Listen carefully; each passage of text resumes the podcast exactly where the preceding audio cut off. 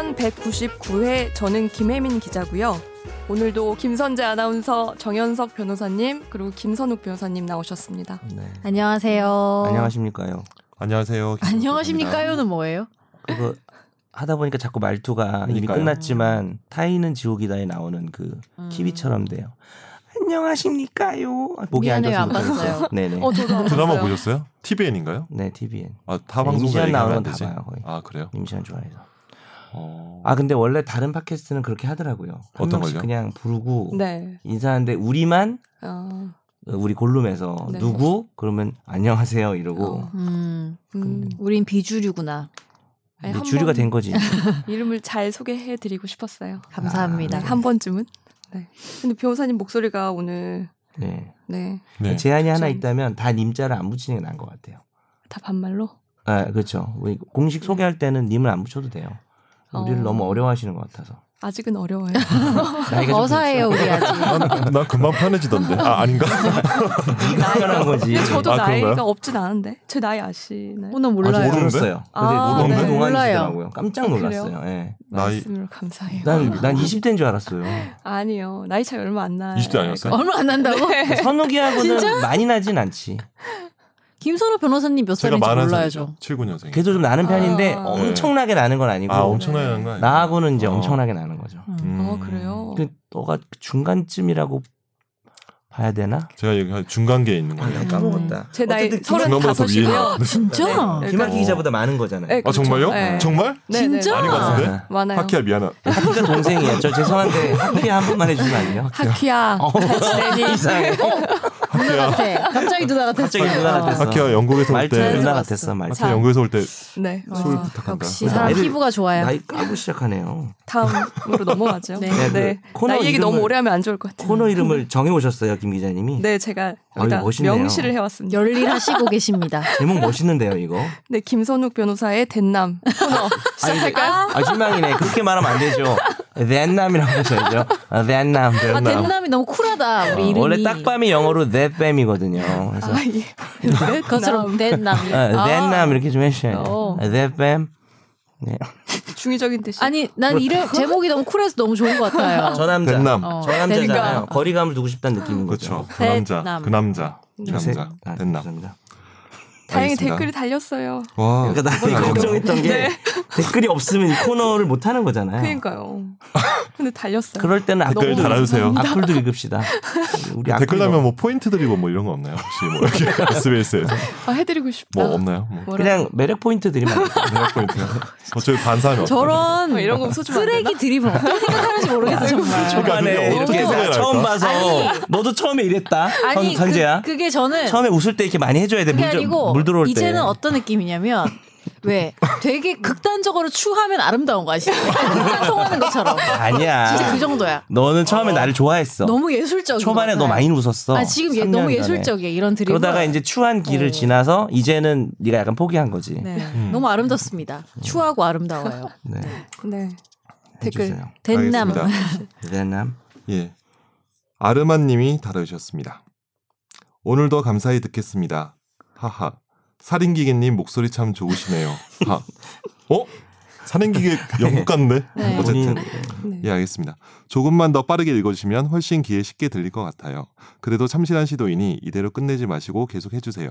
그런데 레깅스 사건처럼 무단으로 찍는 사진이나 동영상 같은 걸 가장 많은 곳은 방송사 아닌가요? 비문도 그대로 읽었어요. 아, 그대로 읽겠습니다. 네. 날씨 방송 단풍놀이 뉴스만 봐도 동의하지 않으신 분들의 모습이 많이 보이던데요. 아, 음. 얼굴만 블러 처리했다고 내보내도 된다는 건 변명일 것 같고 방송에 나갈 수 있는 이유는 그분들의 모습이 일상생활에서 쉽게 볼 수 있는 흔한 모습들이라 통념상 그냥 요런 건 나가도 되겠지 해서 찍고 송출되는 거겠지요. 레깅스 또한 그러했던 이유가 아닐까 싶습니다. 음. 대답도 음. 해주셔야죠. 레깅스랑 그 등산계 그 단풍놀이 그거는 좀 약간 좀 다른 맥락인 것 같은데요. 등산 많이 갑니다. 맞습니다. 어, 맞아요. 저도 진짜 깜짝 놀랐어요. 등산복이 이상한데. 바뀌었어요. 그리고 등산이 아니어도 짧은 옷이나 이런 걸 입으면은 사실 뭐 그런 소지는 있으니까 이분이 그런 그렇죠. 근데 제가 봐요. 방송국 놈들로서 음. 네. 그 부분 약간의 억울한 부분이 있긴 아, 해요. 그래요? 네, 왜냐하면 저희가 다 기준이 있어요. 그럴 것 음. 같아요. 네, 아. 그거 그리고 그 판례도 있어요. 뭐 사람 30명 이상 뭐 이런. 아, 조심할 것 이게 같아요. 멀리서 뭐. 배경처럼 아. 찍히는 거 아. 괜찮아요. 그리고 그치. 공공 장소나 집회 시위는 또 돼요. 음. 그 이유가 음. 거기에서는 이제 의사 표현을 하니까 아, 많은 사람들이 나를 봐도 된다는 생각에 나오셨으니까. 묵시적인 음. 아. 네, 네. 동의를 사실 은 네, 네, 맞아요. 대신 어. 사적인 네. 장소는 안 되고, 음. 미성년자 안 되고, 뭐 음. 그런 거 이제 저희도 다 기준이 있어요. 그리고 음. 가까이 클로즈업은 또 안 된다. 뭐 이런 아. 이런- 좀 다르네. 거는. 근데 좀 저는 그렇죠. 그거는 좀 어, 저도 방송국 놈으로서 음. 네. 놈- 반성을 놈- 해야- 놈들이 많네요. 반성을 해야 한다고 생각하는 부분은 가끔 보면은 외국 가서 촬영하는 거는 이게 좀 음, 우리나라가 기준을 잘 안 지키는 것 같아요. 우리나라. 아, 우리 그래서? 우리나라 아. 방송국들이 외국 해외 가서 촬영할 때 외국인을 차- 촬영할 있겠지. 때는 맞아. 여튼 외국인도 안 볼 거고 문제 삼을 일이 없으니까. 어, 동의를 맞아. 구하기도 아니고 하니까 음. 많이 찍더라고요. 그 얼굴이 나오는 것도 그거는 반성을 해야 한다고 생각하고 있습니다. 잘생긴 외국 남자들이 많이 나오는 음. 거. 그러니까, 그러니까 EBS 테마기에 뭐 이런 거 아니, 그런 거는 많이 그러니까 나왔던 그런 것 같은데. 거는 좀 어. 그러네요.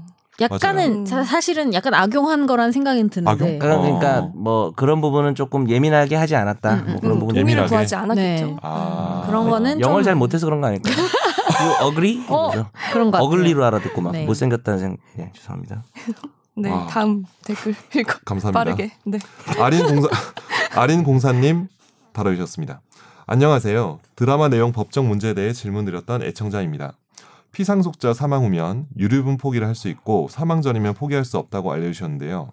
드라마에서는 피상속자인 회장님 가로 열고 아버지 가로 닫고는 잘 살아 계시는데 장남의 변호사가 다른 아들 딸들에게 유류분 포기 각서를 받으러 다닌 걸 보니 그랬구나. 음. 법적으로는 효력이 없는 거였네요. 저런 김선욱 변호사 같은. 아 그렇군요. 아 돈을 많이 벌 것. 같아. 어째 예. 자 게다가 약점을 지고 협박하면서 각서를 받은 거니 더더욱 효력이 없겠네요. 예전보다는 많이 정확해졌다고는 하지만 그래도 역시 드라마 묘사를 다 믿으면 안 되는 거였어요. 궁금증 해결되었습니다. 감사합니다. 네. 감사합니다. 이분 음. 사연 놓고 김혜민 기자님이 아무래도 법을 아시는 분 같다 그랬는데 음. 네. 이, 이 댓글 아이디랑 메일 아이디랑 달라서 제가 몰랐는데 이 음. 댓글 아이디는 제가 아는 분이에요. 이분 아 정말요? 아. 정보 공개도 되나? 로스쿨생이십니다. 음. 와, 아, 역시. 그렇습니까? 그래서 김혜민 기자가 어, 첫 첫날부터 아주 음. 배우신 잘 분? 맞췄어요. 이렇게 배우신 음. 분. 네. 음, 혹시 수강생 중에 한번 어, 뭐 저도 그런 거 그게 있으신 궁금해요. 거 아닐까요? 네, 네, 팬이나 근데 뭐. 네. 인강수강 제가 그때 얼굴을 처음 봤고 인강수강생이라는 인강수강생은 보통 음. 와서 저한테 얘기를 먼저 하기 전에 제가 모르니까. 아 그렇죠. 네. 네. 그렇죠. 음, 피드백 주셔서 너무 감사합니다. 네. 그러니까. 저는 그리고 이런 좋은 음. 고quality 댓글이 아니어도 좀 음. quality가 낮고 짧은 것도 많이 달아주셨으면 네. 좋겠어요. 아, 그러니까 그러니까. 이분처럼 이렇게 고퀄이 아니어도 우리 그러니까. 코너의 어떤 균형을 위해서 짧은 것도 맞아요. 되게 한줄 네. 평인데 웃긴 거 많잖아요. 욕하는 거 이런 것도 괜찮습니다. 그러니까요. 네. 선제 욕 많이 네. 내가 안 읽으니까 괜찮아요. 정 변호사님 여기면 네. 괜찮을 것 같고요. 네. 알겠습니다. 해리포터 좀비님이 다루셨습니다. 최종 의견에 빛나는 입담꾼인 변호사님의 이름이 정연석입니까? 정현석입니까? 알려주세요. 알려주세요. 알려줘요 빨리. 네. 몰라 임마. 아 요게 항상 매년 올라옵니다. 음. 어. 저 그리고 보통 근데 우리 얘기 나온 김에 본인 이름을 어딘가 가서 얘기할 때늘 네. 잘못 알아듣는 그런 게 좀 있나요? 있어요. 저는 정현석이 많고요. 음. 정현섭이 가끔 있습니다. 정현 아. 정현섭이요 이럴 때 가끔 있는데 네. 김혜민 저는- 기자는 알아듣기 어렵지 않을 아니요 것 같아요. 민자가 되게 어려운가 봐요. 그 음. 김, 김혜림 아. 뭐 이렇게 네. 김이 림으로 알아듣는다고요? 네, 네. 어. 본인 저는- 발음 이상한 거 아니에요? 그럴 수도 있어요. 네. 네. 저는 김선 옥으로 많이. 네. 남자 이름 김선호 냄새가 나는데. 지어낸 아니야, 거지. 이거 지어낸 거 냄새가 아니, 나. 재밌게 하려고. 아니, 진짜. 아씨 원기옥도 아니 아니고. 아니 진짜 나 병원 가면은 뭐 옥장판이니까. 김선옥입니다. 아 김선옥님. 그래서 나중에 이렇게 딱 뜨잖아요. 김선옥 김선옥님 들어오세요. 이렇게 딱 이렇게 음, 스피커로 나오잖아요. 근데 진짜 좀 약간 민망해요. 병원에서. 예, 예, 병원에서. 예. 여자 이름 같은 느낌. 여자 이름 같은. 그래서 김선옥이 남자 이름 잘 없잖아요. 음, 근데 어렸을 그렇죠. 때부터 김선옥 많이 오해받았어요. 음. 성별이고 뭐고 매칭도 안 하고 그냥 음. 대충 음. 들린 대로 했나 봐요. 아 그렇죠. 병원에서. 법원에서도 가끔 그러는데 음. 김선옥 변호사님인데 아 김선옥 변호사님 이렇게 조서에 그렇게 적혀 있어요. 김선옥. 진짜 조서에 변론 조서라고 해서 이제 아. 법원에 아. 재판 끝날 때마다 리포트를 만들거든요. 할 때. 네. 나중에 딱 연락 보니까 김선옥 돼 아, 있는 거예요. 조서까지 그렇게 네. 아유, 일좀 하지. 아, 네, 발음이 아니, 거예요. 그 쓰시는. 분이. 어. 네. 혹시 선재는 저는 헷갈리는 거는? 현재가 많아요. 좀 현재라는 아, 이름이 맞나 봐. 맞아. 아예 맞아. 김현재, 어. 아, 김현재. 근데 실한, 진짜 실한. 100번 물어보는 거는 아이세요, 어이세요. 이건 아. 진짜 아, 그건 100번 진짜 물어봐요. 많다. 선제할 때. 맞아, 맞아. 네. 우리 네. 댓글이 혹시 적을 수도 있어서 제가 가끔 이런 걸 할게요. 댓글 포인트라 그래서 요 내용 가지고는 음, 저는 이름이 뭔데 뭐라고 잘못 불려. 요거 좀 댓글 별로 의미 없겠네요. 네. 그럼 이름을 공개하셔야 되니까 부담스럽지 않을까? 그렇죠. 그럼 제가 사과하고 넘어갑시다. 넘어가요, 넘어가요. 네. 네. 아, 댓글은 여기서 이제 끝났고요. 네. 끝났습니다. 네. 더 있는데 이제 세 개를 선별하신 거잖아요. 그렇죠. 네. 맞습니다. 30개 중에 힘들었겠어요. 언젠가 그런 날이 오기를 바랍니다. 네, 청취자 사연과 질문 코너인데요. 저희가 저번 주에 다 못 소개시켜드린 이제 음. 사연이 있고 또 질문도 추가로 왔어요. 네. 음. 네, 아나운서님이 네. 읽어주실래요?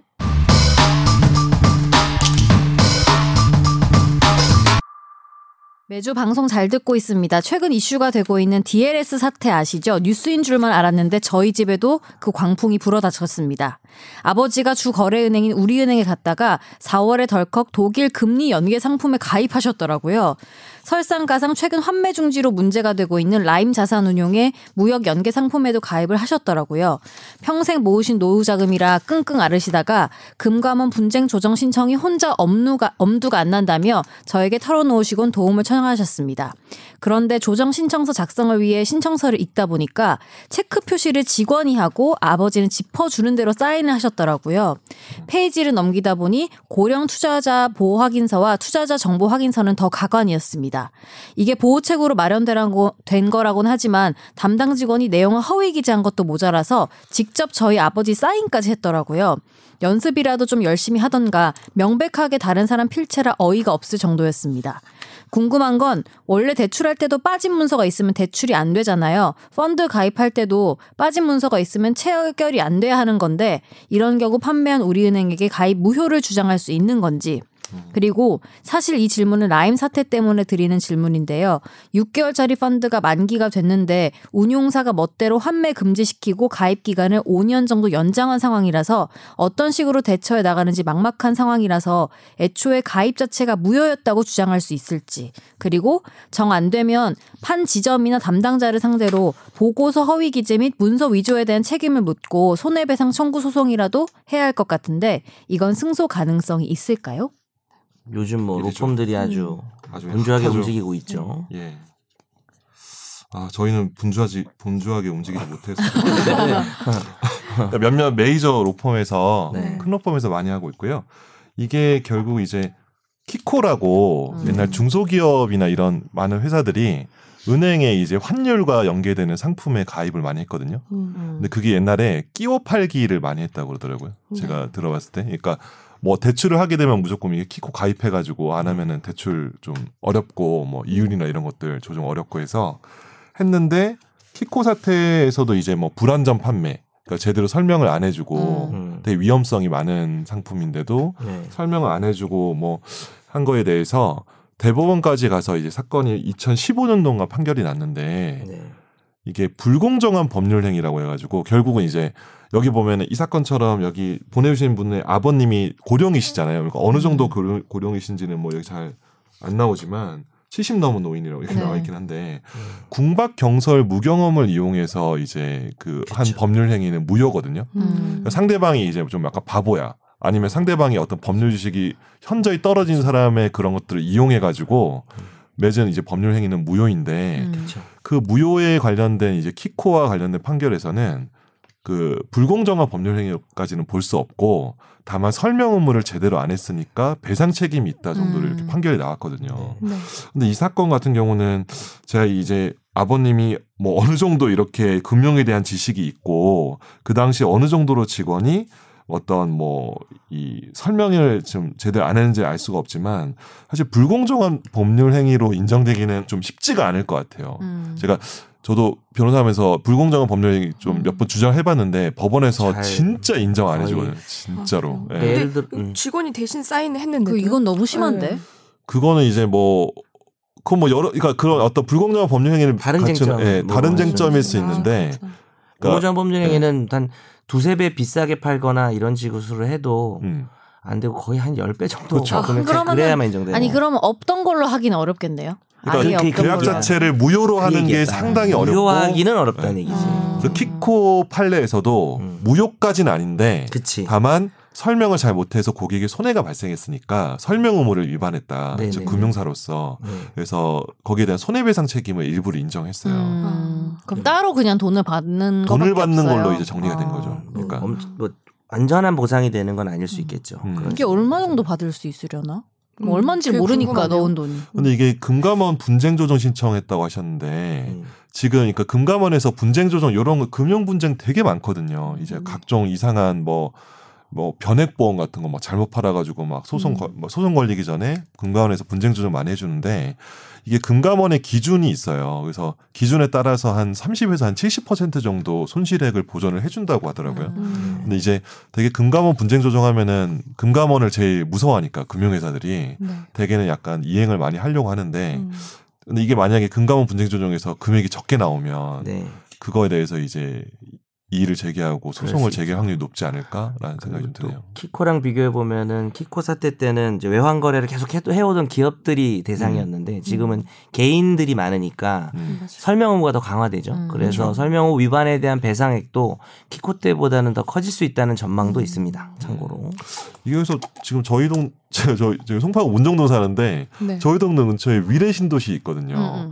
음, 음. 거기서 엄청 그 이게 큰 문제가 아. 되고 그러니까 위례 신도시의 무슨 지점에서 네. 아마 언론사에도 그렇게 나왔던 것 같아요. 근데 거기 계신 어르신들 중에 음. 많은 분들이 이 피해를 많이 받으셨다고. 음. 네. 이게 진짜 웃기네요. 고령 투자자 보호 확인서인데 이런 분들을 위해서 필요한 건데 정작 여기에 직원이 서명을. 했다면. 근데 사실 네. 보면은 거는 입증하면 좀 그래도 되게 크리티컬할 것 같아요. 이런 음. 부분은 배상 받을 수 있는 근거가 될것 음. 같아요. 네.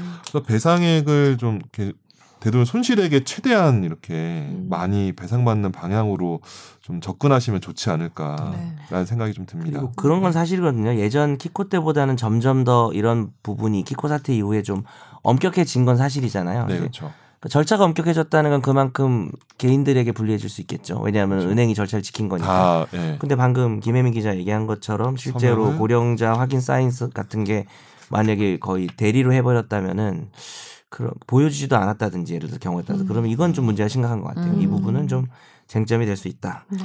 그 되게 그러니까 원래는 저도 이제 얼마 전에 대출 받아 보니까 음. 이제 요새는 이제 왜 대출 받았나요? 아 대출 앱, 네. 예, 하여튼 집뭐 샀어요? 돈이 필요해가지고 음. 예, 예. 그래요? 비상금 아니, 대출. 뭐 여러 가지 있습니다. 여러 가지 목적으로 샀어요? 그러니까 대출을 사실 계속 연장을 해왔을 뿐더러 10년 년 동안 음. 예, 또 새로 했는데 요새는 옛날에는 다 종이에 적었잖아요. 그쵸. 근데 요새는 이제 아이패드나 이제 뭐 맞아. 갤러- 이렇게 아. 딱 패드를 그렇지, 주고. 예. 그래서 서명하다가 너무 힘든 거야. 예. 진짜 열, 한 스물 몇 번한 혹시 거야. 근데 그건 나이 네. 들어서 그런 거 아니에요? 제가요? 아 제가 힘든 거가요? 종이가 편해 이러면서 약간 아 그건 아닌데. 아. blue light에 약해져가지고. 어, blue light. 아 청색광이 눈이 막- 아 제가 필터 이 있는 안경 쓰고 있어요. 제가 좀 아, 렌즈는 좋은 좀거 좋은 거. 씁니다. 아 진짜야? 네, 아, 써요. 네. 필터링 되는 거. 네, 제가 좀 좋은 거 써요. 눈이 별- 소중하니까요. 별 얘기까지 다 나오네요. 네. 어쨌든 우리 중요한 TMI다 진짜. TMI다. 네. 저도 이거 요즘에 보니까 DLS는 저 이거 이거 한번 이것만이해서 다뤘던 것 같아요. 저 이거 저 이거 음. 완전 경제 일자 무식이라 음. 맞아요. 이게 도이치 그거 아닌가요? 그렇죠. 독일 독일 국채 이런 거 아니에요? 네. 근데 ELS는 뭐 좀 괜찮고 DLS는 좀 음. 문제가 있을 수 있고 뭐 그러- 모르겠습니다. 네. 다들 그 말만 있어서. 네. 그러니까 네. 근데 네. 갑자기 거기 가서 왜 들으세요. 이제 다른 고향 얘기- 들으세요? 네, 방청돼요, 방청. 이거 할 때 가야 되는데. 그렇습니다. 아, 그 다음에 이제 마약 관련해서 오. 아주 길게 저번에 저희 방송했던 음. 거를 두고 네. 이제 음. 이분이 좀 이쪽 잘 아시는 전문가신가 봐요. 네. 음. 설명을 보내주셨는데 간단하게 네. 소개 좀 해주세요. 아, 요건 댓글인가요? 아니에요, 메일이에요. 아, 메일인데. 네. 의견 아. 같은 거죠. 그렇죠, 의견이에요. 의견이구나. 네. 항상 잘 듣고 있는 샤이 청취자입니다. 정 변호사님 타짜 성대모사 듣고 빵 터져서 타짜 1편을 몇 번이나 돌려보고 곽초룡 대사를 써먹었는데 제 주위에선 별 반응이 없어 의기소침해졌는데 이것도 자꾸 해야 늘겠죠? 아, 제 주위에도 반응이 없어요. 그냥 하는 거죠. 네, 안 하는 게 좋을 것 같아요. 지난 예전에. 네. 지난 방송 듣고 메일 보냅니다. 제가 마약 단속국 직원도 아니고 유관 기관에 근무하지도 않지만 중독 관련 문제를 자주 접하는 사람이 있기에 몇 마디 첨언합니다. 일부는 지식이고 일부는 느낀 점이니 참고해 주세요.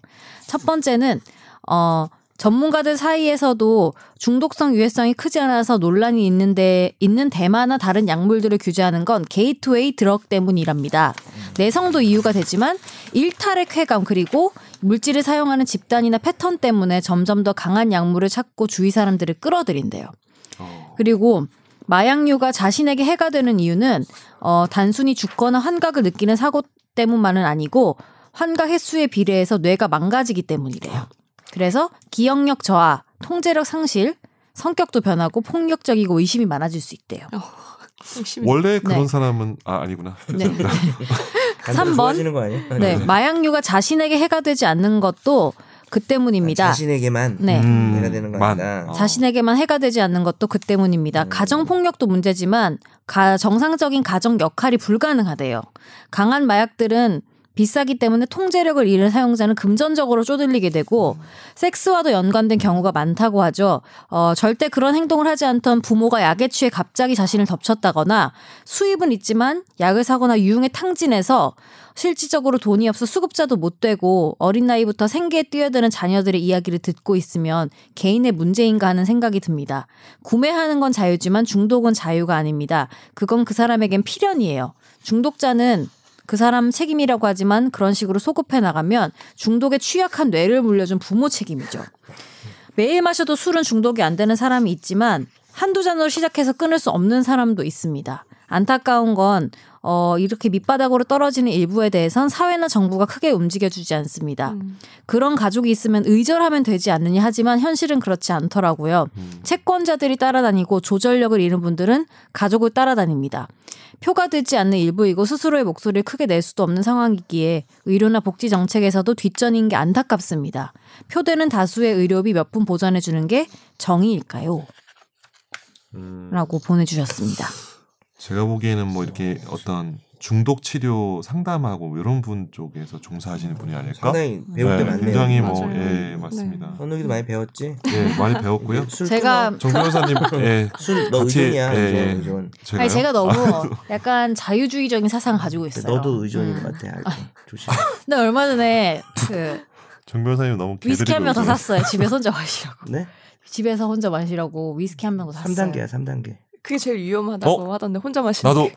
나도 어제 공항에 사왔는데 어 제주도 다녀오셨죠? JDC에서 아 이거 아 이거 뭐 어제 샀어요? 사왔어요. 북장 면세점. 뭐지? 칼리 칼리 아 그 뭐지 이름 상호는 말 안 할게요. 어쨌든 음. 예, 위스키 하나 네. 샀어요. 예. 오. 근데 맛있다고 저희 집에도 해가지고. 있는 게 함정. 없는 각자 거 하나씩 다 있지. 않나요? 어떤 거요? 위- 위스키나 뭐. 아, 저는 위스키를 좀 모으긴 하는데 저는 술을 별로 안 좋아해요, 진짜 real로. 아 그래요? 거의 안 먹어요. 음. 모으신 거는 어떻게 합니까? 응? 모으신 거는 어떻게 합니까? 진행만 한번 하시나요? 깠잖아요. 음. 아, 3, 2 한 번 깠고 아 그렇죠. 38 하나 아마 있습니다. 아, 감사합니다. 38은 친하게 단종됐어요. 감사합니다. 어. 지금 현 세계적으로 아? 로쌀 38이 네. 단종이 됐습니다. 아, 로쌀 줄이기 있어요? 못 사니까요. 뭔가 그래서 했네. 너무 상호를 너무- 너무-. 그래서 원래 드라마에서 잘 사는 집 원래 그걸로 맨날 집에서 혼자 먹잖아요. 그럼 음. 발삼이 많이 나왔어요. 음. 발렌타인 30년. 아, 네. 근데 발삼인가요? 언젠가부터 이제 바- 로쌀 발이 뭐 로쌀 뭐. 38이 어. 한 5년 전, 한 10년 전부터 나오다가 또 그게 또 단종이 돼가지고 음. 이제 그것은 무엇이 대체할까요? 뭐 어떤 좋은 재벌가의 상징인 술들이 그거 있잖아요. 킹스맨에 나왔던 거. 달. 달모아. 그 음. 저희 집에 있는 그. 아, 근데 비싸진 않아요. 그거 그거 비싸진 살려고 했다가 어- 다 떨어져가지고 못 샀는데 아. 그거 맛있다고 해가지고. 음. 예. 그건 몇 년산 이런 거예요? 스카치 네. 위스키. 예, 예. 집에 몇 몰트 년산이에요? 위스키인데. 음. 제가 알기로 몰트 위스키. 에디션? 네. 아, 이거 킹스맨에 노상호 얘기. 어, 아, 얘기. 저희 하고 싶었- 지금 이렇게 중독 문제라고 아. 예, 메일을 보내주셨는데 지금 위스키 얘기하고 있어요. 계속. 아니 네. 제가 하고 싶었던 얘기는 아, 네. 음. 음, 저는 혼자서 이제 약간 자유주의적인 사상을 가지고 있지만 음. 들어보니까 굉장히 음. 문제가 될수 어. 있겠다라는 생각이 들어서요. 그런 본인의 네. 어떤 반성합니다. 반성할 수 있는 네. 부분도 있다. 네. 음. 조심해. 네. 네. 그럼 그럼 이제 예, 화재 판결로 넘어가시죠.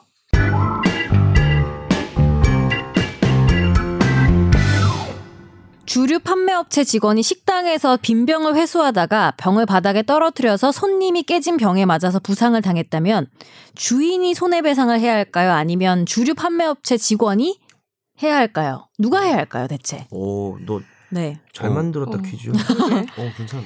A 씨는 2016년 B사가 운영하는 한 음식점에서 계산을 한 다음에 출입구 쪽으로 가다가 주류 판매업체 C사 직원이 음식점에서 빈 병을 회수하기 위해서 14개를 수레에 싣고 옮기고 있었는데 이 박스가 쏟아져서 깨지면서 A씨가 부상을 당했습니다. 이 직원은 고정장치 없이 수레에 빈 병 박스를 옮기다가 사고를 냈는데요. 사고네. A씨는 왼쪽 발목 앞부분을 맞아서 전경을 전 경골건 이게 뭐야? 전경골건 아시나요? 네, 부분 파열 등의 상해를 입었습니다. A씨 측은 식당을 운영하는 비사는 음식점 운영업자로서 손님에 대한 보호 의무, 주의 의무를 위반했다. 그리고 주류 판매 업체인 C사 역시 이 피용자의 관련 불법 행위에 대해서 사용자 책임을 져야 한다면서 2억 7천여만 원의 배상을 요구하는 소송을 냈습니다. 그리고 서울중앙지법은 최근 이 소송에서 식당을 운영하는 비사와 주류 판매업체 C사가 1억 5,380여만 원을 지급하라면서 원고 일부 승소로 판결했습니다. 근데 많이 다치셨나 보네요. 그러게요. 어. 네.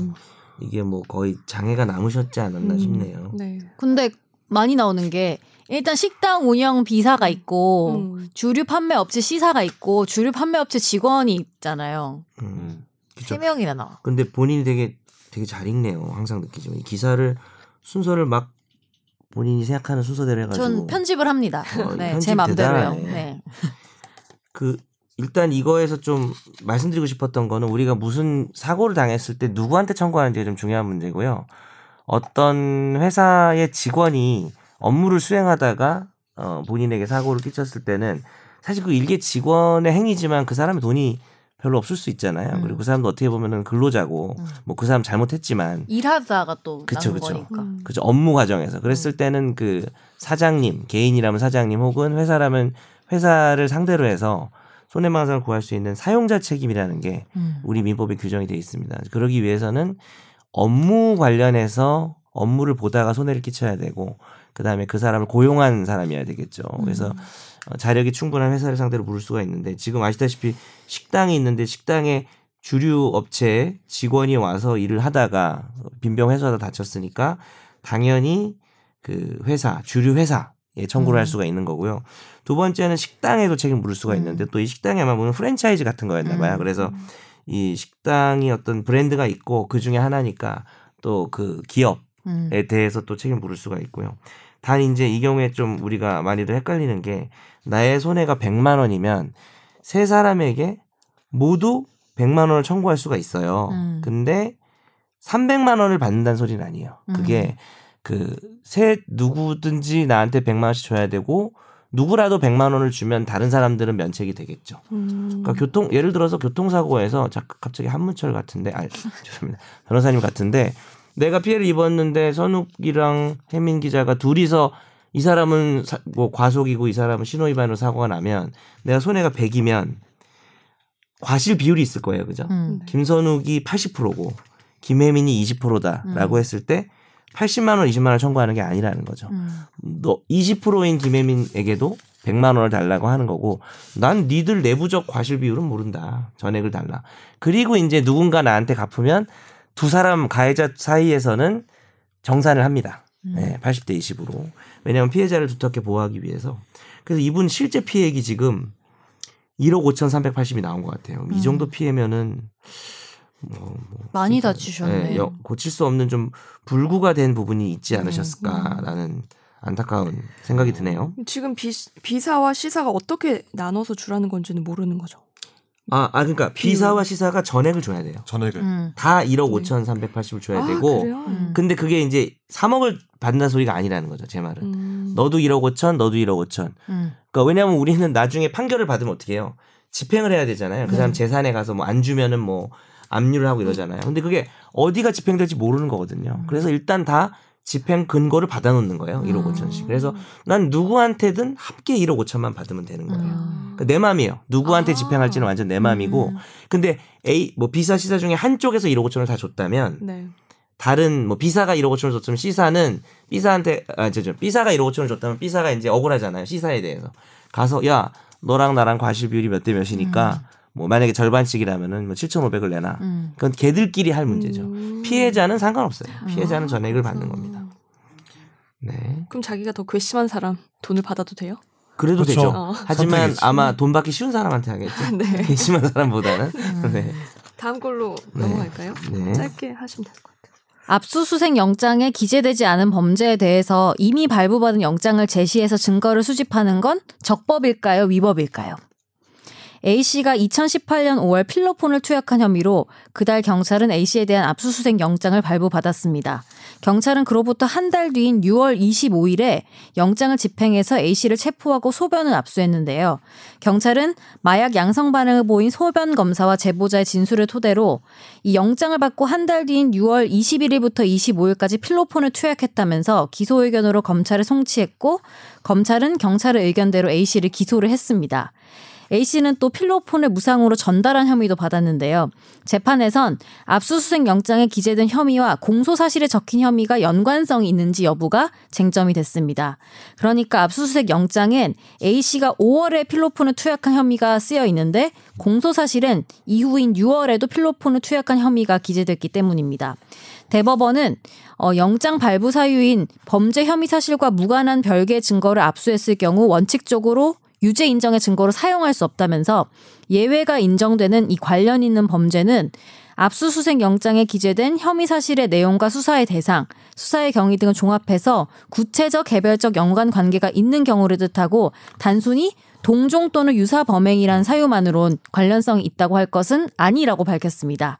따라서 이 6월에 투약한 혐의를 해당되지 않고 필로폰을 전달한 혐의는 인정된다면서 A 씨에게 징역 1년을 선고한 원심을 확정했습니다. 혼내줘야 되는데 그죠? 그럼 이 사람은 음.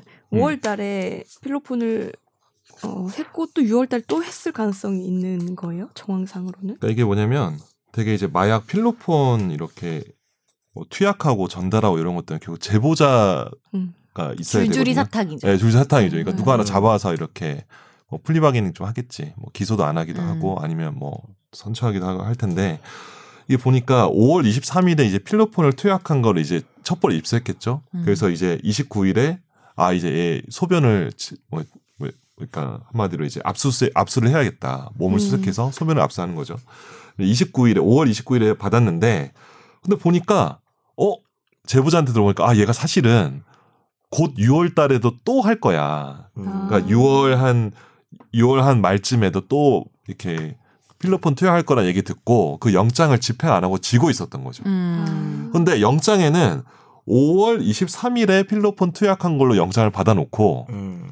나중에 이제 6월 6월에 이제 6월 언제지? 6월 25일. 25일에 쳐들어가가지고 그때 이제 소변을 압수했잖아요. 네. 그래서 혐의를 어떻게 했냐면 5월 23일에 필로폰 한 번, 그리고 6월 21일부터 25일까지 중에서 뭐 불상의 기간 중에 뭐몇몇 불상의 횟수로 뭐 그래서 어쨌든 6월에 필로폰 투약 이렇게 두 건으로 기소를 해버린 거예요. 네. 음. 근데 이제 재판부에서는 어떻게 본 거냐면 뭐 관련성 있고 뭐 이런 것들이 이제 있긴 하지만 중요한 거는 압수수색 영장에 들어가 있는 그 범죄를 가지고 거기에 영장에는 5월 23일에 필로폰 음. 투약한 걸로 소변 치추 뭐냐 소변을 압수하라고 했지. 6월달 소변 6월달 투 뭐니 투약한 거 가지고 소변 압수하라는 얘기는 아니니까. 음. 그 6월달의 혐의에 대해서는 그 6월달 혐의에 대해서는 압수수색 영장이 무효가 되는 거야. 그럼 그 소변 채취를 한 게 무효가, 무효가 되는 거지. 거구나. 그 소변을 증거로 쓸 수가 없는 거지. 나왔어도 못 네, 나왔어도. 내가 자백을 못- 했어도. 음, 증거로 음. 못 쓰면 이제 무죄. 왜냐면 증거가 없으니까. 중요한 거는 이제 형사소송의 가장 기본 원칙은 자백만 있고 자백을 보강하는 증거가 없으면 유죄가 될 수가 없어요. 네. 제가 사실 뭐냐면 내가 사람을 죽였어. 음. 말했어.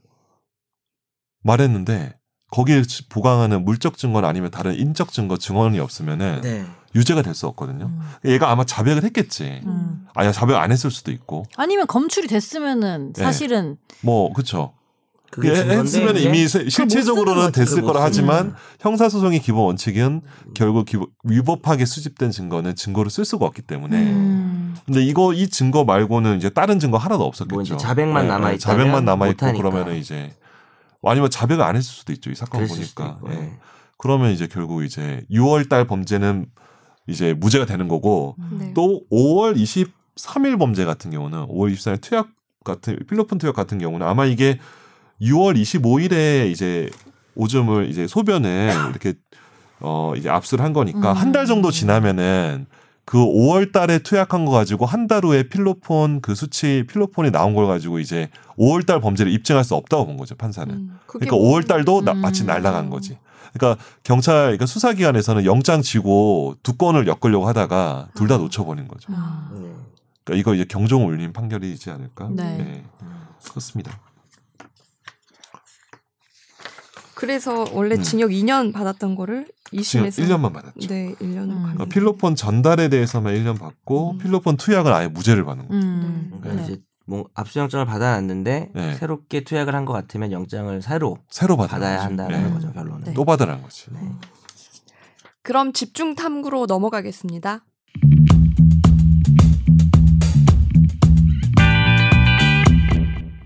네, 마지막 코너죠. 저희가 저번 주에 못 다뤘는데요. 그 집중 탐구 코너에서 그 악플 어, 음. 네. 제가 제목은 악플의 밤, 악플의 낯으로 달아봤습니다. 음. 악플 방지법이 요즘에 최근 이슈가 되고 있고 네. 이슈가 되진, 된 지는 사실 약간 시기가 지났지만 그래도 아직 다뤄볼 만한 주제라고 음. 생각을 해서 가져왔고요. 제가 사건의 발단을 간단하게 설명을 드릴게요. 네. 네, 지난달 14일 낮에 설리가 갑작스럽게 숨졌습니다. 어, 자살로 알려져 있고 국민들은 그때 좀 큰 충격을 받았죠. 사실은 2014년부터 설리는 그 악성 댓글과 루머 때문에 고통을 받고 있다라고 하면서 연애 활동을 잠정 중단했습니다. 뭐 그러면서 대인기피증, 공황장애를 알- 알았다고 고백을 하기도 했고요. 최근에는 그 악플의 밤이라는 예능을 맡아서 그 MC로 활동을 하기도 했습니다. SNS 상에서는 뭐 브레이저를 착용, 착용하지 않는 듯한 사진을 공개를 해서 뭐 그분을 이제 옹호하는 사람도 많았지만 또 반대로 악플을 많이 받기도 했어요.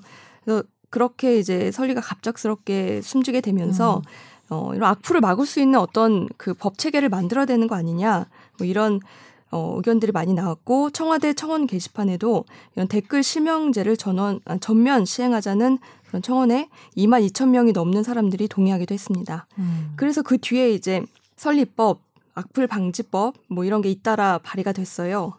근데 사실 여기에 어, 한 가지 문제점이 있는데 이거는 변호사님이랑 좀 같이 얘기를 해보고 싶어요. 그 우선은 두 가지 법안이 발의가 됐어요. 하나는 박대출 의원이 인터넷 준실명제를 도입하자 뭐 이런 개정안이었고 또 하나는 박선숙 의원이 이거랑 좀 반대로 포털 사이트 이런 곳에서 그 악플이나 혐오 표현 등을 미리 이제 삭제할 수 있는 그런 의무를 부과하자 이런 어, 개정안을 발의했고요. 근데 사실상 그 박대출 의원이 발의한 법안은 음. 이미 한번 헌재에서 2012년도에 위헌 판결이 한 번 났습니다. 음. 그래서 이번에 이게 통과가 될지가 사실 미지수인데요. 그 당시 헌재가 왜 위헌 판결을 내렸는지 이 부분에 대해서 음, 되게 이게, 간, 예, 간단해요. 간단하죠. 네. 예. 그러니까 그- 그 그때 헌재에서 봤을 때 그 댓글 실명제를 함으로써 침해하는 그 저기 뭐 기본권이 음. 표현의 사실은. 더 예, 표현 자유가 사실은 더 크다. 그렇기 음. 때문에 그걸로 그리고 사실 달성하려는 공익보다 음. 아 그렇죠. 실명제로 네. 달성하려는 공익보다 그러니까 사실은 제일 쉬운 거는 그냥 실명제를 하면 맞아. 사실은 바로 해결될 수 있는 해결은 거의 문제지만 확실할 것 같긴 해요. 음, 그죠? 사실은 거지. 또 인터넷의 묘미라는 게 음. 사실 익명 익명에서 익명 게시판 아- 이거 그렇죠. 익명이잖아요. 음, 사실은 맞아. 너무 충돌을 많이 하는 그런 것 같긴 그 해요. 당시에 헌재에서 해외 사례도 막 들었어요. 그래서 음. 제가 네. 해외 사례를 좀 찾아봤습니다. 그랬더니 그 언론사 홈페이지에 들어가면 미국은 음. 뭐 CNN 뭐 이런 데 홈페이지에 들어가면 아예 댓글 쓰는 란이 없어요. 음. 음, 그렇죠. 네. 물론 이제 막 유료 구독을 해야 되고 댓글도 못 보고 뭐 이런 이제 폐쇄적인 공간이고요. 음. 대부분 미국 사람들은 어 구글을 통해서 검색을 많이 한대요. 근데 음. 구글에도 사실 댓글 다- 달 수가 없잖아요. 음. 그러니까 바로 없어요. 가잖아요. 네. 그 그게 언론사. 홈페이지로. 음. 네. 그래서 페이스북이나 트위터를 많이 이용한다고 하고요. 음. 일본의 경우에는 이제 포털은 야후를 통해서 댓글을 다는데 음. 야후군요. 네. 근데 사실. 네. 어. 이 야후 제가 봤더니 어떤 아이디는 일부 공개고 또 어떤 아이디는 전부 공개를 해요. 음. 음. 그렇다고 해서 우리나라만큼 아주 이렇게 인신 공격을 심하게 하는 댓글은 또 찾아보기 어렵다고 하는데 않대요. 네. 음. 그건 또 뭐 상대적인 거니까. 일단 음. 이건 기본적으로는 근데 우리나라 네티즌들이 여튼간에 쉽게 댓글을 다는 건 맞는 그러네요. 거네요. 맞아요. 환경이 맞아요. 그런 환경이네요. 네. 네. 얼마 전에 다음에서는 연예 기사 댓글 지금 이제 못 달게 돼, 음. 돼 있더라고요. 음, 맞아요. 네. 근데 사실 항상 이야기의 시작을 어떻게 하는지 지금 저도 되게 좋아했던 어, 설리란 부- 설리가 이렇게 음. 좀 음. 어, 안타까운 그 사건이 음. 있어서 그렇게 이야기를 시작을 해서 그런데 사실은 좀 다른 관점에서 얘기하자면 전 댓글 보는 게 너무 재밌거든요. 음. 음. 기사 볼 때. 진짜 천재들 같아요. 댓글 다는 사람. 댓글 보면 음, 그 댓글에 이제 웃기고. 댓글 보러 왔습니다 이런 댓글 있죠. 그렇죠. 음. 그러기도 하고 악플이라는 것도 사실 우리가 좀 정의할 필요는 있는데 음. 내가 악플을 받으면 나도 화날 것 같긴 해. 음. 근데 이건 좀 나쁜 생각인데 이기적인 생각인데 연예 기사에 이제 악플 달린 거 보고 약간 그런 게 있는 것 같아요. 제가 가끔 그런 생각을 해본 게 설리 사건 훨씬 이전부터 아 어떻게 이런 뭐 외모라든지 음. 이런 다- 댓글을 달지라고 하면서 속으로는 내가 이제 겉으로 할 수 없는 음. 정치적으로 올바르지 사이다. 않은 그거에 대해서 예, 사이다라고까지는 말 못하겠는데 음. 뭔가 해소되는 부분이 있는 것 같아요. 그거 보면서 아이 뭐 진짜 별할짓 없는 것들이 별 댓글을 다 다네 이러면서 음. 사실 내가 웃고 있어요. 음. 음. 약간 그런 심리도 있거든요. 사실 보는 재미인 거죠. 근데 사실은 이 중에서는 제가 사실은 제일 대- 악플을 많이 받아본 사람 아니겠습니까? 그래도. 아 그래요? 그러니까 댓글이란 걸 많이 뭐 선풀이든 아, 악플이든 그렇죠. 네. 어떤 반응이나 피드백이 그렇겠죠. 오는 당연히 일을 그렇겠죠. 하잖아요. 근데 일단 첫 번째는 제가 느끼기에는 이게 풍자인지 악플인지는 다 알아요. 음, 음, 음. 음. 그냥 어느 정도의 그 지능을 갖춘 사람이라면 그러니까 어. 너에 대한 나쁜 의견이지만 그러니까 나쁜 의견이지만 나한테 어떤 감정적 스크래치를 내지 않는 댓글과 음. 그냥 악플은 사실은 저는 누가 봐도 구분할 수 있다고 생각해요. 뭐라고 뭐 기준을 딱 말하기는 어렵지만 아. 기준이 뭐 다를 수는 있지만 느낌적인 느낌인 거지. 당사자는 그게. 이제 음. 기준이 있을 수 있다. 그 쓰는 사람도 그리고 삼자가 봐도 저는 느낄 수 있는 음. 부분이라고 생각해요. 예를 들면 정치인에 대해서 비판을 가할 만한 요소에 대해서 그걸 풍자를 하는 댓글과 음. 이런 뭐 설리에 대한 그러니까 그냥 꼭 풍자란 음. 방법을 써야 된다는 소리는 아니지. 그런 거뭐 아니지만 어쨌든 내 말은 똑같이 약간 비슷해 보여도 다르다는 걸 저는 확실히 느낄 수 있다고 일단은 생각을 하고 본인에 대한 것도 음. 사실은 제가 제가 느끼기에 댓글 읽었을 때 드는 생각은 내 앞에서도 못할 말을 왜 맞아. 데- 인터넷이라고 쓰지? 이런 음. 생각이 사실은 음. 들어요. 지금 음. 가장 충격을 받았거나 뭐 음. 그 기억나는 악플이 있어요. 아니 일단 기본적으로 그러니까 이 그러니까 기본적으로 방송에 나온 사람이라면 저는 나를 이해해 달라는 건 아닌 것 같아요. 그런 애티튜드는. 그러니까 음. 아 방송에 나왔으니까 그러니까- 나온 사람들이 이런 걸 이해해야 한다. 아니, 그러니까. 제 입장에서 이제 음. 보는 사람한테 시청자나 뭐 네티즌들한테 예를 들면은 뭐 내가 오늘 힘들었어. 그래서 방송을 뭐 완전 망쳤어. 음. 음. 그랬는데 그걸 욕하는 것까지는 저는 어쩌 어, 뭐 그런 감수해야 거는 된다. 내가 감수해야 음. 되는 어떤 부분이라고 생각해요. 근데 정말 맥락 없고 전혀 방송이랑도 상관없고 음. 한 예를 들면 외모 비하라던가 이런 음. 거는 저는 그러니까 구체적으로 음. 악플을 뭐 얘기하진 않더라도 뭐 이렇게 분류를 해보면 아, 그 딱히 단순한 생각나는 건 없는데 건데 음. 아니면 뭐 본인이 이것까진 감수할 수 있었다. 그러니까 딱 댓글을 말하라는 건 아닌데 그러니까 사실은 예를 들면 뭐 저는 되게 다, 그러니까 다행스러운 거라고도 할 수 있는데 어 저는 말이라는 건 되게 가상의 개념이라고 생각하거든요. 기본적으로. 왜냐하면 우리가 뭐 글도 쓰고 말도 하고 하지만 사실 다 인간이 만들어낸 거잖아요. 그렇죠. 자연적인 게 아니고 되게 인위적인 거라고 저는 생각하는데 그게 물론 힘이 있지만 저는 기본적으로 좀 약간 되게 증발하는 거라고 생각해요. 사실은. 그래서 거는 악플도 그냥 잘 넘어가는 편이긴 해요. 그러니까 상처를 받지만 당장은 잘 그 후엔 잘 넘어가는데 문제는 이제 대부분의 사람들 그렇지 않다는 것 같아요. 그러니까 음. 말이 칼이 되어서 진짜로 음. 누군가를 찌르고 다니는 거를 어떻게 시스템적으로 이거를 막을 수 있을 것인가가 핵심 포인트인 것 같다는 생각은 들어요. 그러니까 근데 음. 이런 문제가 있어요. 그래서 뭐 네이버 다음 다 막았어. 근데 요즘에는 유튜브 많이 보잖아요. 음. 유튜브는 이게 익명이 더 심각해요. 음. 내가 무슨 맞아. 댓글 달았는지 찾아볼 수도 없어요. 이 사람이. 음, 그래요. 네, 이 사람이 어떤 이력을 갖고 어떤 댓글을 계속 달았는지 모르고 음. 그냥 좋아요 다음 누른 카카오 이런 데볼수 있지. 네 아, 영상만 음, 볼수 음. 있죠. 음, 댓글 이력이 안 남, 그 그쵸. 정보 수집되지 않는군요. 음, 맞아요. 음. 네. 게다가 우리나라 국내법상으로 유튜브를 그 규제할 수 있나요? 전 이걸 잘 모르겠어요. 못하죠. 음. 제가 알기는 못하거든요. 음. 그게 뭐 아주 명백하게 뭐 개인의 그거를 침해하는 상황이 아니고서는 음. 그러니까 뭐 규제한다는 거는 아예 사전적으로 뭐 이렇게 해야 된다는 의무를 부과한다는 건데 네. 사이트에 그렇게 할 수는 없겠죠. 뭐 문제가 발생했을 때나 뭐 음. 어느 정도 음. 협조를 구한다든지 하는 상황인 거죠. 근데 저는 또 약간 이 사안 자체를 보면서 든 생각은 그 악플을 금지하는 법 이걸 조금 벗어나서 사실 과연 설리라는 사람이 악플 때문에 자살을 했을까? 음. 그러니까 큰 뭐 부분이라고 생각해요. 저는 굉장히 큰 부분이라고 수 생각하는데 아니죠. 근데 네.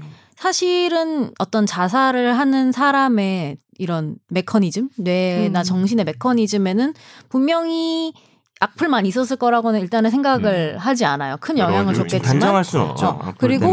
저는 또 한 가지 포인트는 악플을 그냥 다냐.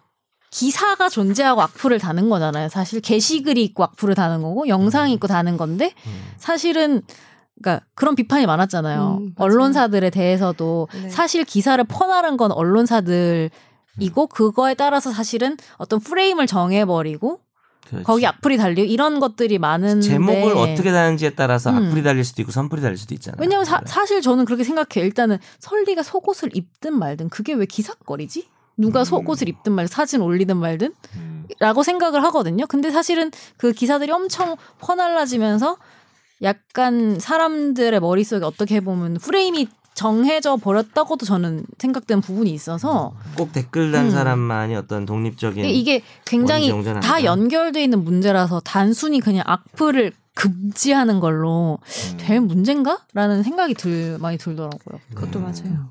기자로서 할 말이 없네요. 뭐또 생각하니까 저기 그런 트럼프 기사 안 썼잖아요. 그 미국 대통령이 뭐 지금 탄핵 위기도 있고 막 네. 그런 얘기 있는데 그 아저씨 아니 그분 아니 그 그분 아저씨? 아니, 아뭐 지금 그 아저씨 어제 트위터 많이 쓰시잖아요. 어 맞아요. 근데 그분이 만약에 한 그 미국에 만약에 다음이나 뭐 이런 네이버 포털이 있으면 네.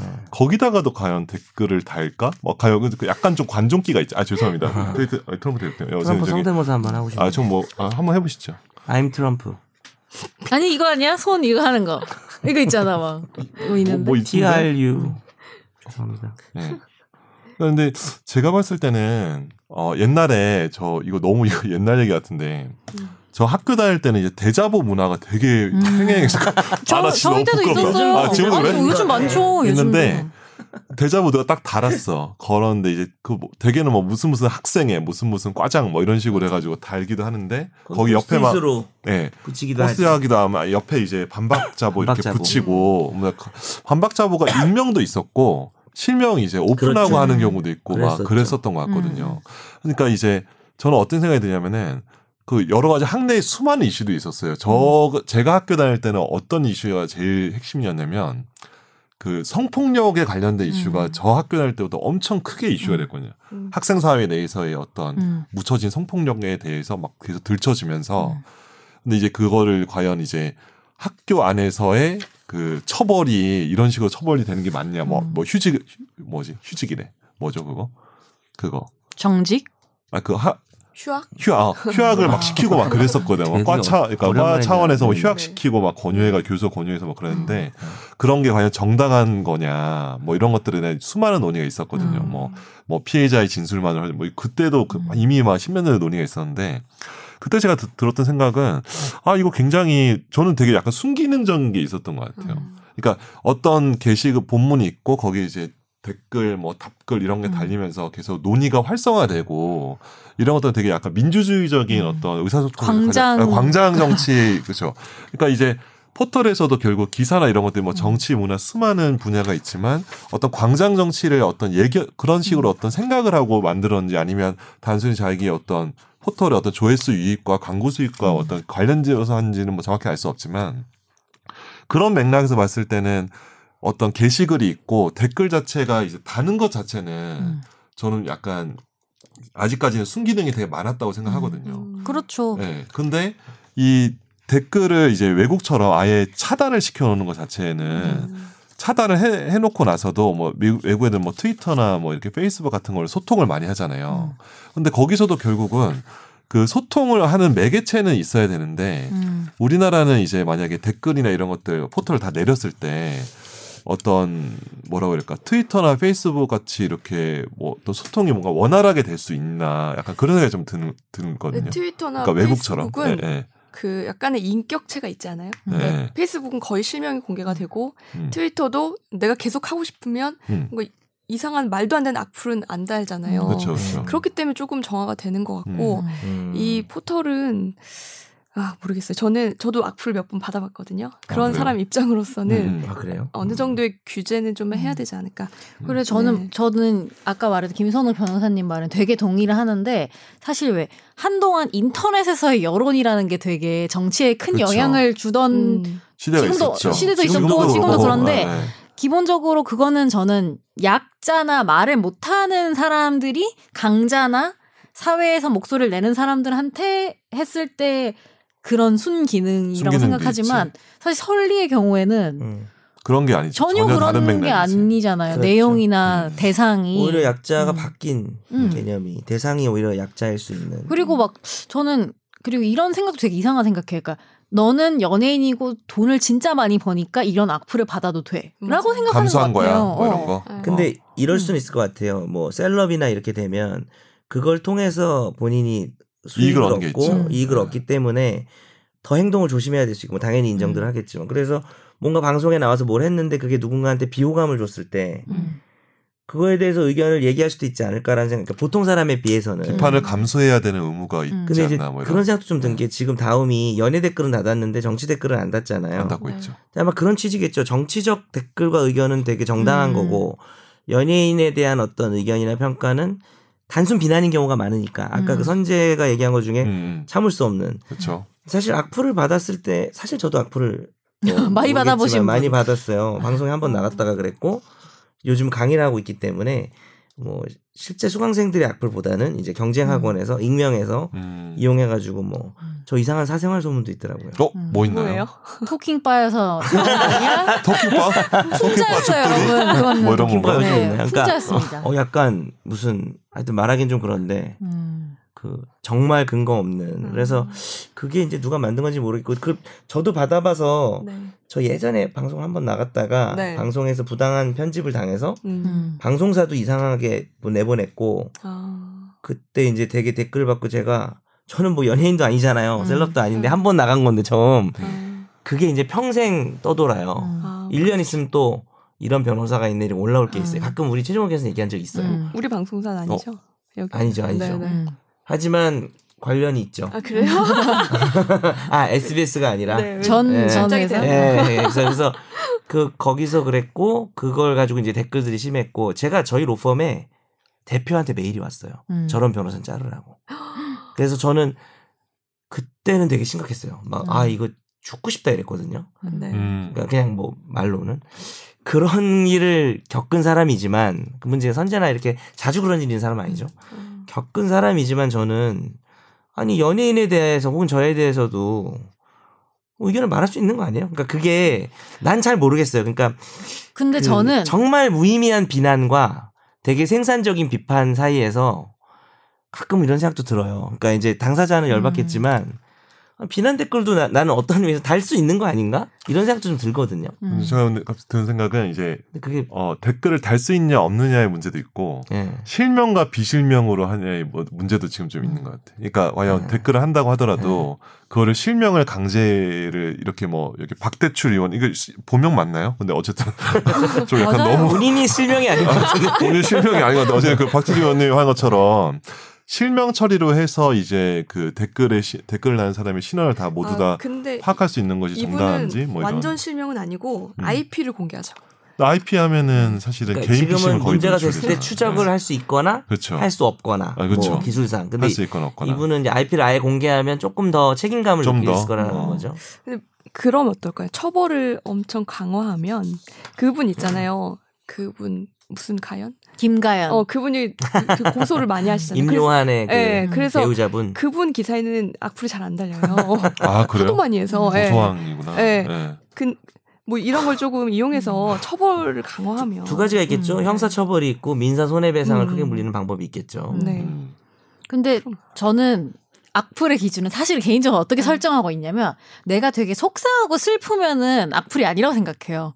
그냥? 나의 어떤 아픈 부분을 건드리는 거지. 예를 들면은 음, 뭐, 맞아. 뭐 오늘 방송을 말아먹었다거나 이런 거 있잖아요. 음. 근데 화가 나. 그건 악플인 것 같아요. 화가 나. 어, 아, 내가 화가 나. 슬프면은 악플이 아니고. 아, 내가 납득이 돼. 그러니까 화나면 그 악플이에요. 공감은 가는데 우리가 법적인 어떤 처벌이나 손해배상을 논할 때 그런 기준을 삼기가 그렇죠, 되게 그렇죠. 애매하죠. 근데 참 어려운 저는 문제예요. 저도 사실은 제 곰곰이 생각해봤어요. 나도 나는 달 수도 있는 사람이고 당할 수도 있는 사람으로서 달아본 적 있습니까? 달아본 적 없어요. 저는 아, 네네. 정말 네. 이렇게 구경하는 건 저도 되게 즐거워하거든요. 그러니까 되게- 약간 그런 어. 심리가 있다니까 우리한테. 근데 제가 설리 이 사건과 별개로 그냥 나 혼자만 생각해 봤을 때는 저도 처벌을 제대로 음. 하는 것 이 음. 그냥 그나마 우리가 할 수 있는 최선이지 않을까라는 생각은 음. 들더라고요. 근데 처, 처벌을 많이 하면 또 근데 좀 함부로 댓글 다는 게 이제 좀 줄어들겠죠. 근데 음. 그게 이제 장점일 수도 있고 의사 표현을 어 말했다고 이제 형- 범죄자가 되는 거잖아요. 아니죠. 음. 쓰레기 같은 말을 하니까 그렇죠. 범죄자가 되는 그렇죠. 그래서 저도 포인트 그거 같아요. 음. 그 악플을 다 처벌하자는 건 아니고 어떤 악플을 처벌할 건지가 핵심인 것 같고 이제 용어가 여러 가지가 있었지만 소위 이제 혐오 표현이라는 이야기가 음. 있죠. 혐오 표현이 저 사람이 싫어서 나온 표현 뭐 할 수 있죠. 저 사람이 음. 싫 그런 의미가 아니고 여기서는 사회적으로 이러한 표현은 규제를 해야 된다. 음. 뭐 여러 가지가 있겠죠. 뭐 미국 같은 경우에는 인종적 차별 발언이 그럴 거고 우리나라는 그런 것보다는 그 기, 기, 기준을 논의하고 설정할 때가 됐다. 음, 맞아. 예를 들어서 뭐 지역 갈등. 어, 지역이라든지 뭐 그다음에 성적인 비난 내지는 성차별적이거나 음. 성희롱적이거나 뭐 그런 것들을 좀 가려낼 음. 때가 되지 않았을까. 근데 저는 그것도 생각을 또 해봤어요. 그러니까 음.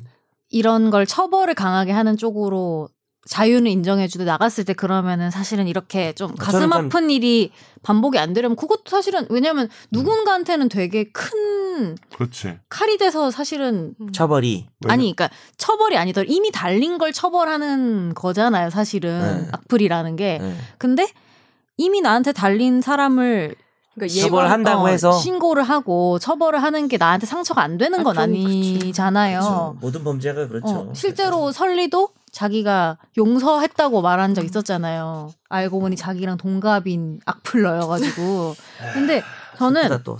사실은 그러니까 소속사 차, 그러니까 좀 법이랑 다른 문제일 수도 있지만 이렇게 특히 어린 나이 때부터 연예인 음. 활동을 하는 경우에는 소속사 차원에서 어떤 심리적인 이런 것들을 끊임없이 관리를 해줘야 된다고 생각해요. 그냥 의무가 있다고 생각하고. 네, 네. 그래서 아까 말했듯이 제가 이런 거에 상처받지 않고 화를 내려면 그건 되게 어떻게 보면 멘탈을 바꿔야 되는 문제잖아요.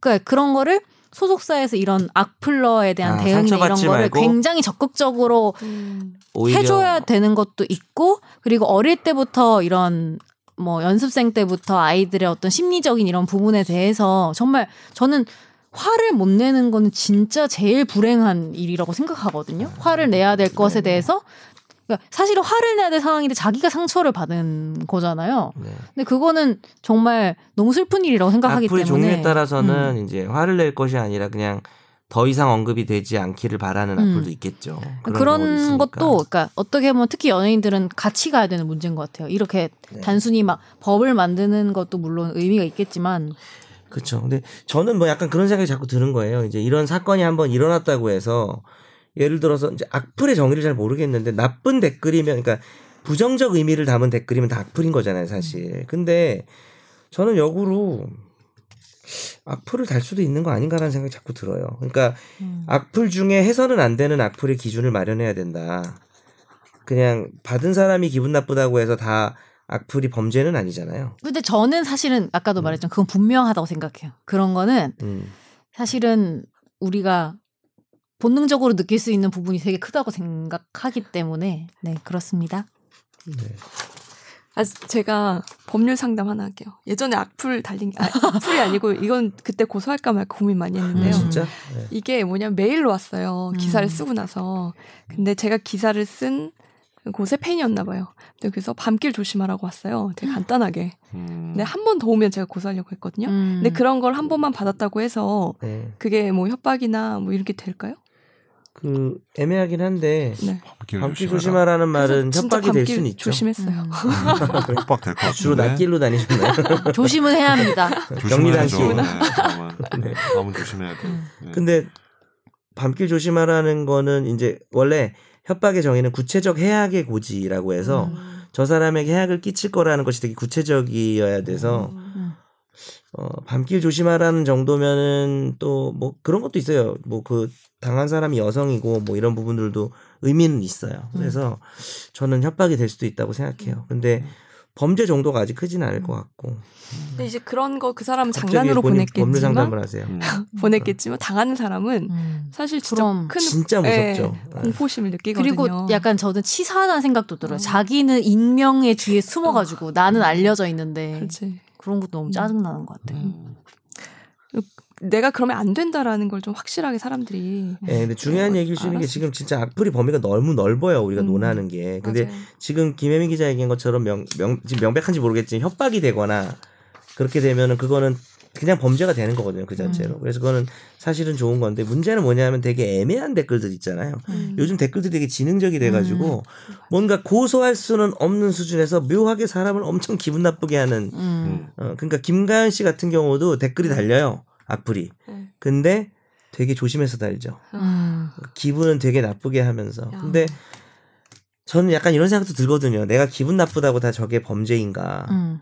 지난번 성범죄부터 자꾸 제가 이렇게 얘기를 하는데 왜냐면 우리가 어떤 사건이 하나 터지면 규제를 해야 되는데 그럼 이제 또 결론 항상 형사처벌 강화인데 어, 사실 댓글이라는 것도 아까 선재가 정확하게 얘기했지만 자기가 의견을 표명할 수 있는 되게 훌륭한 수단이거든요. 다른 걸로는 할 수 없는. 근데 이제 이게 선을 넘어버리면 선을 넘어버려서 상대방에게 명백한 어, 상처를 주는 행위가 되면은 음. 사실은 그거는 특히 가장 중요한 건 이게 공연성이 있잖아요. 음. 댓글을 달면 모두가 볼 수 있는 거잖아요. 음. 그러면 그거는 현행법상으로 얼마든지 명예훼손이나 모욕이 되기 때문에 음.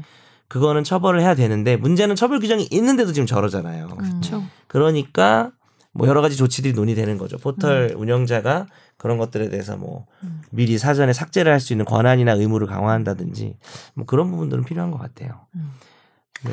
사실 근데 제 솔직히 말해서 실명제를 한다고 해가지고 음. 어차피 뭐 악플 다는 사람이 없으냐 왜냐면 그렇긴 하더라고요. 조사 지금 결과가 뭐 음. 정보통신 그러니까 결국 이제 그 서비스 제공자가 다 이제 접속 정보 다 줘버리면은 검찰 수사되고 누가 달았는지 다 특정되거든요. 네. 뭐 개인 음. PC가 뭐 PC방 음. PC면 모르겠지만 네.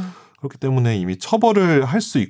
처벌을 가능하게 하- 즉 실명제가 없다고 해가지고 처벌이 안 됐던 거 아니고 실명제를 하는 건 결국 그거잖아요. 그러니까 결국 네, 네 이름 까고 하면은 너가 그나마 좀 말을 덜 하겠지. 그러니까 나쁜 말을 덜 하겠지. 기대감이 있으니까. 순전히 그거 관점인데 그게 약간 좀 되게 위험할 것 같거든 요. 왜냐면 실명을 나 달았어. 음. 근데 딱 보니까 아이디랑 뭐 이름이랑 막 구글 해보니까 주소도 많이 검색이 돼. 음. 그러면 이게 댓글 달린 사람이 열, 열이 받았어. 그래서 이제 댓글 단 사람을 찾아가. 음. 그러니까 소위 말해 현피가 현- 현실 PK로 현피가 아, 예. 그러니까 그런 식의 어떤 그 결국 이제 자기는 의견을 달았는데 거기에 대해서 상응하는 건 음. 어떤 수 뭐. 물리적인 폭력이 아니면 자기 가족에 대한 위해가 될 수도 있고. 사적 보복이 예, 예. 악용될 수도 있다. 네, 그렇죠. 음. 근데 저 되게 사적 보고 되게 좋아하긴 하는데 개인적으로는. 근데 그런 것들이 굉장히 이제 그동안 미안했다. 활성화돼. 아, 어제 죄송합니다. 혹시 차 한번 살펴보세요. 한번 지나갈 때. 어쨌든 근데 네. 그래서 제가 그런 것들의 위험성 때문에 그 실명제라는 게 이 악플을 다는 거에 대한 음. 효과적인 규제책은 전혀 아닌 것 같거든요. 음. 그냥 정말 이렇게 IP 추적해가지고 고소, 그러니까 확실하게 이제 고소해서 처벌 확실하게 하고 음. 뭐 처벌을 해, 해야 한다면은 음. 그런 것들이 되게 중요한 것 같고 뭐 얘기하신 것처럼 그 연예인들은 사실 그 어렸을 때부터 그런 거에 노출이 되니까 그런 것들을 진짜 많이 보호할 수 있는 장치가 미성년 연예인 같아요. 같은 경우는 미성년 또 심각할 것 같아요. 그리고 네. 제가 왜 우리나라에서 이렇게 음. 이게 악플이 글쎄, 문제가 될까를 제가 생각해봤거든요. 심하잖아요. 우리 근데 이거는. 제가 뭐왜 사회학자도 아니고 제 저의 어떤 느낌과 추측일 뿐이지만 음. 실제에서 자신이 떳떳하게 발언할 수 있는 기회가 없어서 수도- 부족해서 오히려 그. 억압된 욕구가 리비도가 막 어. 욕구가 그게 인터넷이라는 익명의 공간과 플러스 실에, 실제에서 내가 나보다 더 높은 사람, 갑인 사람한테 그 대응을 못하거나 음. 할 말을 못하기 때문에 이런 사실은 인터넷에서 익명성에 숨어서 만만한 대상인 연예인들한테 음. 악플을 막 싸지르는 그런 게 아닌가. 같아. 어. 정치하는 사람한테는 비판 안 하면서 연예인들은 뭐 진짜 별것도 아닌 거 그러니까 가지고 그래서 사실은 심하게 근원적. 그러니까 제 이게 맞다면 제 분석이 맞다면 근원적으로는 이 실 현실에서 음.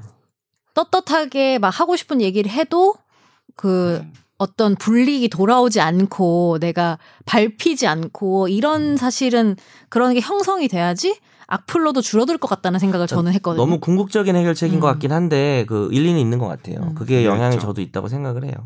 근데 어쨌든 지금 이 악플에 대해서는 결론을 좀 내려보면 저는 어, 실명제 저는 반대고요. 그런 식으로 규제해서 그러니까 말을 자유롭게 했더니 가끔 이상한 자식들이 있네. 그럼 너희 다 말하지만 내지는 전부 뭐 이렇게 어, 실명 실명제가 아닌 상황에서 훨씬 더 자유가 보장되는 표현의 자유가 보장되는 측면이 있어서 저는 그건 좀 반대인데 뭐 그런 생각이 좀 들어요. 그 처벌 대상을 명확히 해야 될 것 같아요. 악플 중에 처벌할 수 있는 악플이 무엇인지를 어, 현행 법도 있죠. 명예훼손과 모욕도 있지만 그 부분에 대한 어떤 너무 캠페인적 발언이지만 어떤 게 모욕이고 어떤 게 명예훼손이라서 명백한 실정법상 형사 처벌 대상이다. 이게 1번일 것 같고 두 번째는 현재 처벌을 하고 있지는 못하지만 차별적 발언에 대한 혐오 표현에 대해서는 형사처벌 규정이 마련돼야 된다고 생각을 해요. 차별, 뭐 이른바 뭐 차별금지법이라고 하는 그런 게 있어야 될 거고 세 번째는 요- 그러니까 모든 걸 저는 형사처벌하자는 입장은 전혀 아닌데 지금처럼 이제 형사처벌 대상이 있잖아요. 그리고 그 외에 형사처벌은 아니지만 더 범위가 넓은 민사 손해배상 대상이 있을 거예요. 음, 근데 이 부분에 대한 공지가 잘 이루어지고 음. 그다음 피해자들이 이 제도들을 되게 손쉽게 이용할 수 있는 제도가 마련돼야 될 것 같아요. 그러니까 뭔가 악플 하나 달리면 바로 신고하면 음. 바로 이 부분에 대해서 뭐 처리를 바로. 예, 민사배상도 좀 간단한 절차라든지 형사상으로도 뭐뭐 수사기관이 어, 이런 거는 좀 재빨리 좀 수사를 해서 한다든지 해서 어, 그런 게 이루어지면 악플을 다는 댓글을 다는 사람들이 어 이거 좀 잘못 이, 어떤 선을 넘게 되면 그러니까 선이 중요하다고 생각하거든요. 음. 선을 안 넣는 댓글이면 단순히 부정적 댓글 얼마든지 전 달 수 있다고 생각해요. 저도 그렇게 네, 생각해요. 그렇죠. 근데 어 선을 넘는 어 상태가 되면 이거는 곧바로 나에 대해서 금전적 혹은 형사적 불이익이 오는구나라는 인식이 만들어지는 제도가 있어야 될 것 같아서 실명제 관련 법이 아니라 일반인들이 손쉽게 배상을 구하고 음. 또 간단간단한 처벌이라더라도 뭐 벌금 30만 원 뭐 이런 거더라도 금방금방 나올 수 있는 제도적 마련이 조금 필요하지 않을까 생각합니다. 네. 저는 기본적으로 페이스북 댓글을 되게 좋아해요. 음. 거기는 음. 사실 그런 인신 공격성의 비난은 거의 없거든요. 실명이 그래요? 중요하다는 거예요. 거의 없어요. 거의. 그러니까 엄청 많던데 주변. 어, 그래요? 심한 건 없다는 거죠. 네, 네. 아, 그 그렇죠. 심한 거 없지. 포털 커뮤니티나 댓글만큼은 포털. 그건 맞아요. 맞아, 이름 맞아. 달고 하는 거니까. 맞아요. 그리고 읽어 보면 도움이 되는 그 글도 되게 많고요. 음. 댓글 네. 중에서도 좀 아, 근데 페이스북을 따라가다 보면 이제 어느 정도 실명제를 할 수밖에 없어요. 그래서 음. 그리고 그 이 사람들이 어- 얻는 재미, 웃음 이런 것보다는 재미나 당하는 사람들의 고통이 너무 크기 때문에 음. 그렇죠. 네 저는 그래도 어느 정도는 네. 어 실명 네. 화가 그- 필요하다. 그렇죠. 준실명제 정도는 필요하다라는 필요하다. 의견을 갖고 있습니다. 저는 반성합니다. 그 고통보다는 웃음에 저는 좀 주목했던 것 같아요. 제가 사실 오, 안 오늘도. 역시 너무 자유주의적인 이런 제가 꼭- 기본적으로 그런 성향이 꼭 있어가지고 그렇지는 않던 것 같은데 그러니까. 원하는 어떤 얘기를 별로 하- 듣고 싶은 사람이 들을 아 뭐 그런 그, 부분. 듣고 싶은 얘기는 아닐 수도 있는데 음. 저는 가입을 어렵게. 네. 그러니까 가입을? 비슷한 생각인 어, 걸 그게, 수도 그게 있어요. 자유주의야? 그러니까 그나마 내가 생각하는 거는 처벌 제대로 하고 아, 가입을 어렵게 하는 거예요. 어. 가입이 어렵다는 게 왜냐하면 커뮤니티들도 되게 많잖아요 요즘에 그런 특성을 보면은 가입이 쉬운 커뮤니티들은요 금방 무너지고 포- 금방 흐려져요. 그럼 포털은 아, 그럼 포털 댓글은 어떻게? 그럼 모르겠어. 포털도 제재를 받으면 뭐 그런 거 하면 안. 될까요? 아, 포털도 음. 제재를 받으면 뭐 일정 어, 기간 댓글을 음, 못못 다는 달거나. 식으로. 네, 여튼간에 음. 그런 뭔가 가입도 어렵게 하고 그런 시스템이 되게 접근을 어렵게 하는 음. 게 최선이 아닐까. 어, 이거 자유주의 아니 약간 그 규제주의적인 네, 갑자기. 방향을 손해했어요. 음. 네. 악플을 선재가 정말 한창 많이 악플 얘기하다가. 좋아하는 사람 누가 있겠어요? 네. 저도 지금 생각만 해도 치가 떨려요. 네. 아, 그 정도요. 예. ITV 좀 아니,